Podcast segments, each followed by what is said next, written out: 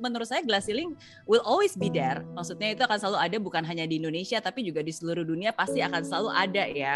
Um, tapi yang paling penting adalah uh, pertama-tama apakah kita melihat itu sebagai sebuah keterbatasan atau itu sebuah atau itu sebuah asumsi? Mak maksudnya seperti ini. Menurut saya ceiling itu selalu ada dari zaman dulu sampai sekarang oke? Okay? di, di dunia dan juga di Indonesia. Tapi pada pelaksanaannya sampai sekarang pun sebenarnya ceiling itu sudah mulai um, bertambah tinggi gitu. Dan bahkan mungkin di beberapa sektor itu juga sudah sudah hampir tidak ada gitu. Nah tapi kadang-kadang kita masih terbawa seperti yang policy dulu. Maksudnya kalau kita ngelihat sekarang tahun 2021 gitu dibanding dengan tahun 90-an pasti kan berbeda. Sekarang yes. I believe there are more women taking leadership role sebagai uh, entrepreneur, sebagai CEO, uh, sebagai public policy maker ya kan di pemerintahan dan seterusnya gitu. Jadi jadi pasti sudah ada banyak. Nah, tapi mungkin kadang-kadang ada beberapa women yang sebenarnya dia membatasi pemikirannya sendiri karena dia merasa bahwa ah kayaknya uh, tempat-tempat yang di tinggi tuh lebih cocok buat cowok-cowok aja deh gitu. Ah kayaknya I'm not uh, masculine enough gitu to to have that character untuk bisa menjadi seorang pemimpin.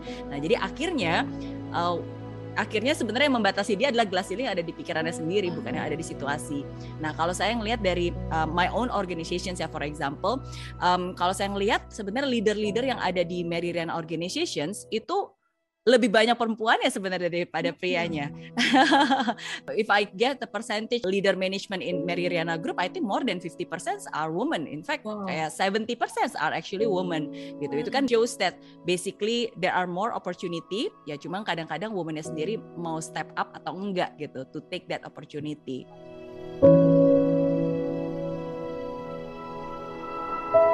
Iya ya, assertive I think it's very important for women untuk perempuan untuk bisa asertif, um, especially in workforce ya, untuk bisa tahu sebenarnya apa yang dia mau. Oke, okay, udah tahu exactly what does she wants, uh, what is her priority, and then communicate it gitu. Nah, jadi sering kali ke kesalahan banyak orang, khususnya wanita, sometimes kadang-kadang kita nggak tahu apa yang kita mau ya sering kali kita tahu apa yang kita nggak mau gitu.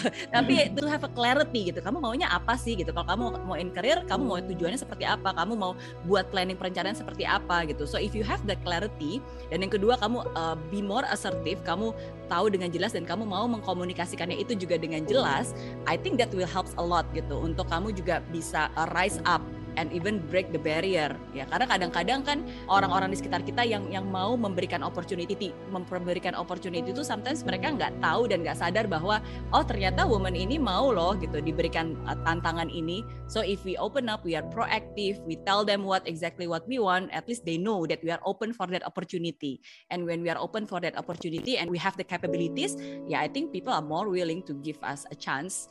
Jadi um, menurut saya salah satu key-nya ya be more uh, assertive have clarity and be more assertive sih.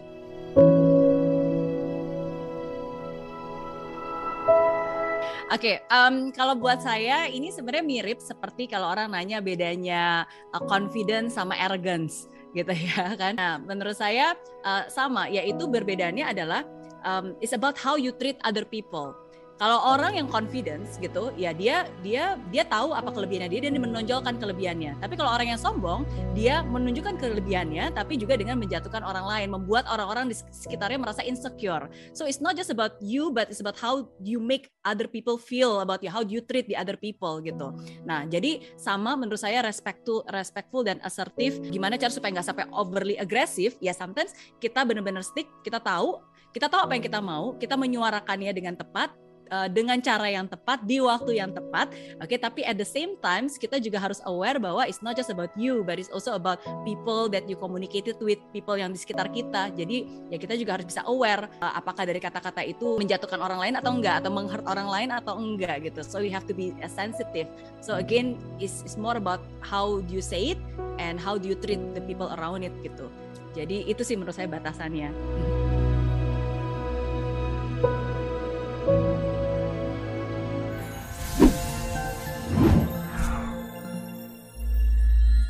Di aplikasi Mary Riana tersedia lengkap video-video YouTube terbaru saya, artikel yang up to date, post inspirasi, koleksi merchandise, workshop dan seminar yang bisa kamu dapatkan free dan download sekarang juga gratis.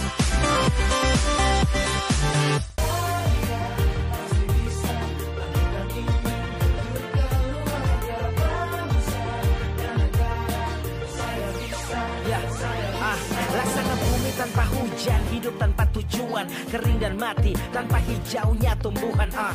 Demikian kalau mimpi tak kunjung terjadi